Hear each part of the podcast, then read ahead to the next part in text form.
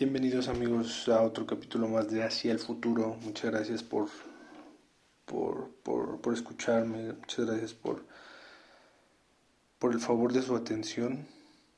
Muchas gracias por el favor de su atención. Mi deber es informarles. Eh, ojalá que, les siga gustando el programa. Nos han estado viendo en Estados Unidos, en, en Argentina, en otros países. Eh, muchas gracias Muchas, muchas gracias. De hecho, el día de hoy voy a hablar de, varios países. Espero que nos sigan escuchando y que nos den su opinión de los temas de los que vamos a tratar. Sí, el, eh, el día de hoy titulé, titulé el capítulo de hoy como hipótesis del miedo. La verdad es que sí, algunas de las cosas que planteamos es, son situaciones que podrían, que podrían pasar en, en los próximos meses o incluso en los próximos años uno o dos años, eh, sería corto plazo. El Papa tendrá una reunión con líderes mundiales el día 14 de mayo para ver los cambios en el nuevo sistema educativo. Entre estos cambios que va a haber, en algunos videos ya lo he platicado un poquito, es todo lo enfocado a los medios digitales de comunicación. Incluso hay misas que ya se están dando a nivel a nivel digital, ¿sí? ya son, son en línea y según el Vaticano son válidas para los feligreses.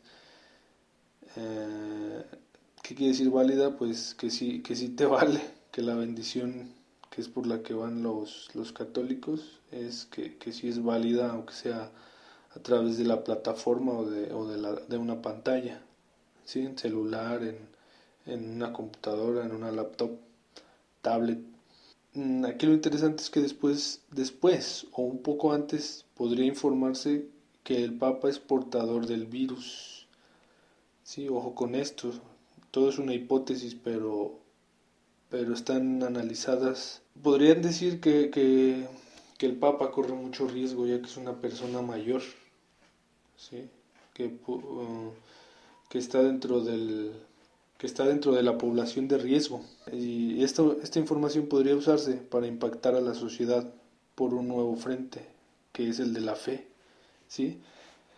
Estratégicamente podría fortalecer el núcleo católico y con esta condición de, de, infectado sería una nueva carta. ¿Para, ¿Para qué? Pues, no sé, un infectado, eh, siendo el Papa un infectado, perdón, tendría mucho, mucho, mucho poder como psicológico con las masas y podría, no sé, algo que él diga, ah, algo radical, los fieles podrían aprobarlo así sean cambios radicales en su estructura o incluso en sus bases o propósitos. Sí, hay algunas cosas que, los católicos de, hueso colorado no, no aprobarían y, sería una, una oportunidad o incluso si se recupera sería un gran llamado a que gracias a la fe el Papa logró recuperarse. Pienso que no, es, no está descabellado ya que Italia es uno de los grandes focos, que Italia está lleno de, perdón, que Italia está lleno de personas mayores y que cuenta con el mayor número de fallecidos, por lo mismo de que en Italia hay muchas personas mayores y, son el principal, ahorita son la principal foco de infección y foco de, de, decesos por, por, la enfermedad del COVID. otra teoría ya esa es un poquito más pequeña, ya que no hay no hay tantos datos por el momento, lo vamos a seguir este, investigando. El príncipe Carlos, que ya se confirmó que está infectado, podría fallecer o dimitir al trono, dando lugar al siguiente en, la línea sucesoria, dando lugar al siguiente en el trono. Sí, podría ser uno de los dos príncipes, el príncipe Harry, este, tengo entendido que dimitió, pero eh, entraban en vigor el mes que entra o en dos meses. Les digo, voy a investigar bien eso. Pero en dado caso que no lo dejen dimitir, podría ser candidato todavía a, a ser príncipe extraordinario, digamos, por, por, por, toda la situación que pasó del COVID-19. ¿sí? Eso, eso nada más es como una embarradita, lo, lo vamos a checar más a fondo. Trump Trump podría incluso perder las reelecciones Al haber declarado el estado de emergencia, activó los protocolos que conceden el poder a FEMA, que es la Agencia Federal para el Manejo de Emergencias. Gracias a esta decisión que tomó, eh, quedó expuesto, quedó vulnerable, tanto a nivel económico como a nivel social y de salud. Trump, ya, Trump se ha declarado en bancarrota en algunas ocasiones con, con, algunas de sus, de sus empresas, por lo cual pienso que a pesar de todo sería la mejor opción para Estados Unidos ya que él sabe manejar las crisis y ser oportunista para volver de las cenizas. Sí, gracias a estas experiencias que ha tenido en la bancarrota, pues no le han representado ningún problema para de ahí él catapultarse y usar sus medios, sobre todo su su oportunismo, como ya lo decía, sí, su, su fama es la que le ha ayudado a catapultarse y pues pienso que, que si lo eligieron presidente es por algo. Sí, yo pienso que es... Y siento que es por porque ya tiene experiencia en, el manejo de, quiebras. El gobierno de Estados Unidos hay que tenerlo en cuenta que prácticamente es, está en quiebra, sí, ya que su, su déficit es mayor a sus ingresos, a sus activos. Sus pasivos son mayores a sus activos. Podría, decir que, podría decirse que es una quiebra ya, técnica, ¿sí? supera por mucho su deuda que su, su ingreso. Entonces, con la recesión que se viene, pues se va a agravar. Se va a agravar la situación. Esto ya no tiene vuelta de hoja. Para que los que nos escuchan en Estados Unidos también tomen sus precauciones, traten de mejor adquirir eh, oro si pueden, plata, algún otro método de intercambio que tenga valor. También es importante que, que en Estados Unidos se ha, dado un, se ha incrementado radicalmente la compra de armas. Eh, algo nunca antes visto en, en, más de 150 años, si no me equivoco, 80 años, eh, bastante tiempo. Pero la gente se está previniendo por algo. La verdad es que está, está muy, muy complicado. Como les comento, ya se le dio el poder a, a, la agencia a la agencia FEMA para, para ser el que ahorita está llevando todo lo del virus, todo lo relacionado con el virus y todo lo que se pudiera ocasionar. Que la verdad es que encubre lo que es lo económico, ¿sí? Eh, lo económico va a ser más fuerte que, que ni el virus para mi consideración. Si tuviera que apostar, creo que apostaría porque, porque van a reelegir a, a Donald Trump. Pero todo puede cambiar y la verdad es difícil determinar el impacto de los votantes a la recesión inminente de Estados Unidos y una posible depresión. Mucho cuidado en esto, porque la depresión es, en un ciclo económico es lo peor que, que, puede haber. La última fue en 1929 y hubo un caos bastante pronunciado que duró bastante tiempo y, y ojalá que, esto no se repita. La verdad es que sería, sería algo muy, muy, muy grave. ¿sí? Y hablando de gravedades, eh, otra de las cosas que, que ojalá que, que, de verdad no, no nos llegue a pasar porque sería, sería una verdadera tragedia. Sería lo peor que podría pasarle a la humanidad. Y sería que el virus mutara. ¿sí? volviéndose más letal y al sumarle un mundo, volviéndose más letal y, y, aparte sumarle un mundo que se empieza, bueno, que empieza a salir de una depresión o de una recesión con sistemas de salud desgastados, cansados y con pocos fondos, a este punto lo único importante sería la supervivencia. Sin embargo, yo tengo fe que aún no nos llegue el apocalipsis, ya que esto sería pues lo peor de lo peor durante toda la... De hecho sería lo peor de lo peor que ha pasado durante toda la humanidad. No, no habría precedentes de esto. Ojalá que, que esa hipótesis que se está planteando no llegue a pasar por el bien de todos. Ojalá que se extienda un poco más. Posiblemente llegue en algún momento de, de la existencia de la humanidad, pero ojalá que no. Ojalá que no fuera ahora. ¿sí? No, la verdad no estamos preparados. Eh, Vladimir Putin, mm, bueno, esa ya es otra, otra hipótesis. Vladimir Putin doblegaría a Arabia Saudita en la guerra de precios del petróleo, ya que aunque Rusia le cuesta más la extracción del petróleo, Arabia Saudita es más dependiente de los ingresos de este, y si juntas la gran amistad entre China y Rusia, Rusia simplemente podría pedirle unas cuantas toneladas de oro o unos pocos yuans para prolongar y mantener bajo el precio del petróleo. ¿sí? Eh, pues básicamente Rusia Rusia tiene a su disposición todo el dinero de China, ya que ya que igualmente China creo que cuenta con la fortaleza militar de Rusia, es como, como que se hicieron muy amigos, se hicieron muy amigos de conveniencia y, les ha resultado el amigo común de hay un dicho que dice que, que el peor error de el peor error de Estados Unidos fue aventar a Rusia a las manos de China. Y pues, la verdad sí, sí tiene mucha razón ese dicho. ¿sí? Arabia en cambio no puede eh, Arabia, Arabia en cambio no puede pedir lo mismo a Estados Unidos ya que estos velan por sus intereses primero.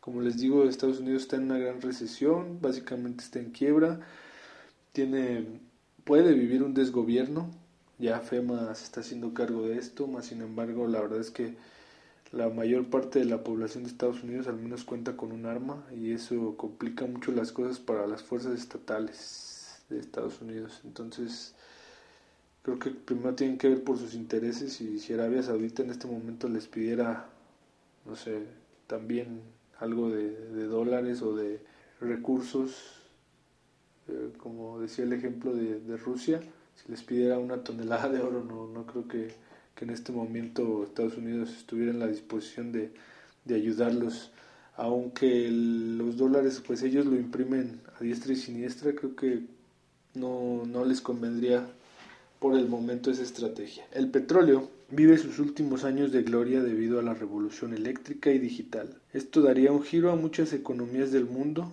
como Australia, Chile, Argentina, Bolivia y el recién encontrado México ¿Por qué el recién encontrado? Porque se acaban de encontrar reservas de litio en México, al igual que en Bolivia.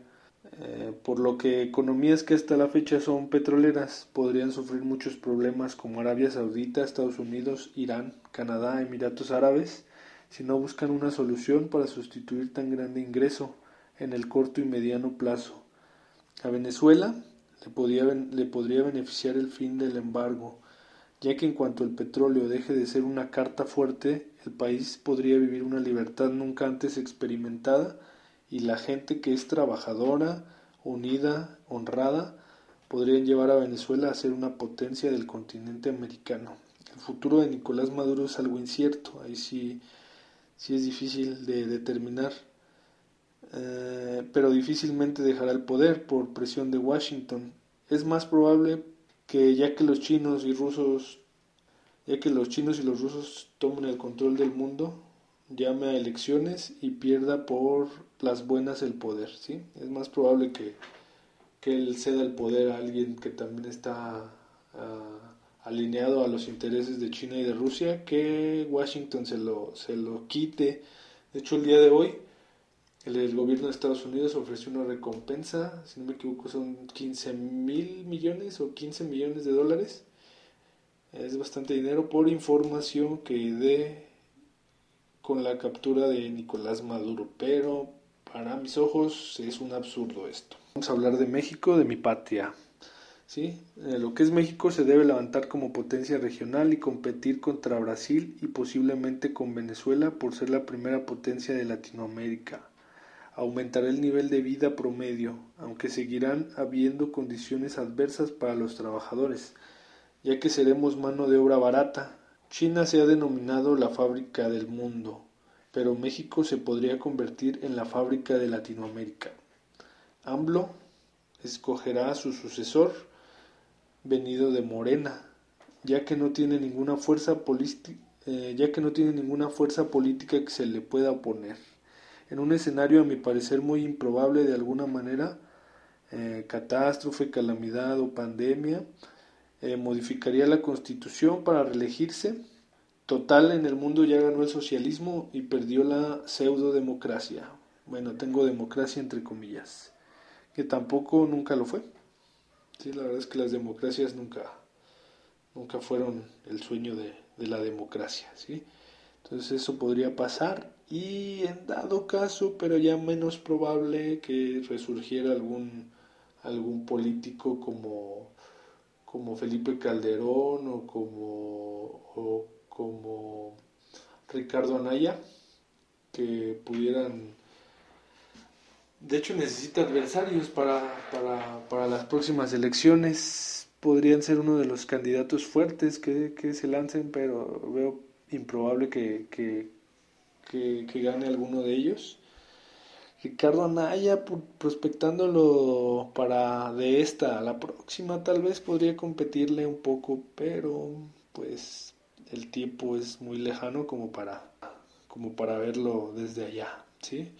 Tal vez a 12 años podría haber alguna fuerza política que se le oponga, pero en las próximas elecciones la verdad es que creo que Morena va a ganar sí o sí. Pasemos a Argentina.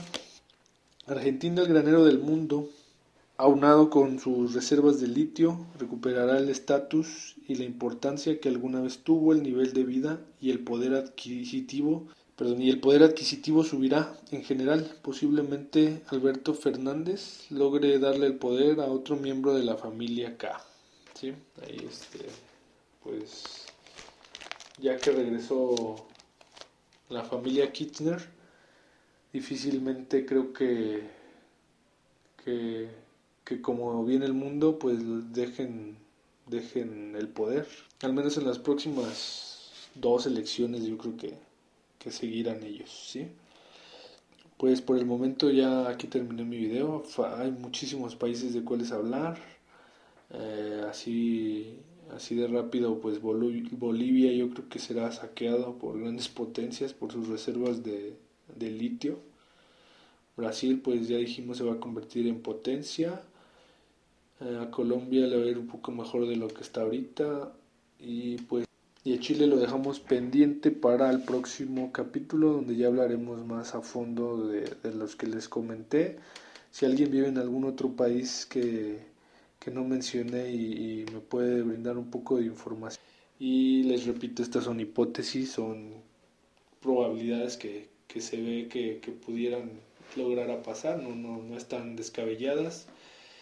Más sin embargo, obviamente, pues nada está escrito, todo puede cambiar. Las piezas en, en el ajedrez se mueven, a pesar de que, de que parezca que tienes una partida ganada, el próximo movimiento te, te cambian la jugada y de repente pues estás contra las cuerdas. ¿sí? Y nada, muchas gracias por, de nuevo muchas gracias por, por apoyarme. Eh, estamos, estamos empezando a, a, ser escuchados en otras partes de, del mundo, sobre todo de, de, habla hispana. Y eso me entusiasma mucho a seguir. Ojalá que les guste mi contenido. Y les digo, si, si viven en algún otro país que no mencioné, vamos a tratar de desglosar los más, más países posibles que se puedan. Sobre todo empezaremos con los más importantes y los de Latinoamérica, los de habla hispana. Muchas gracias, buenas noches.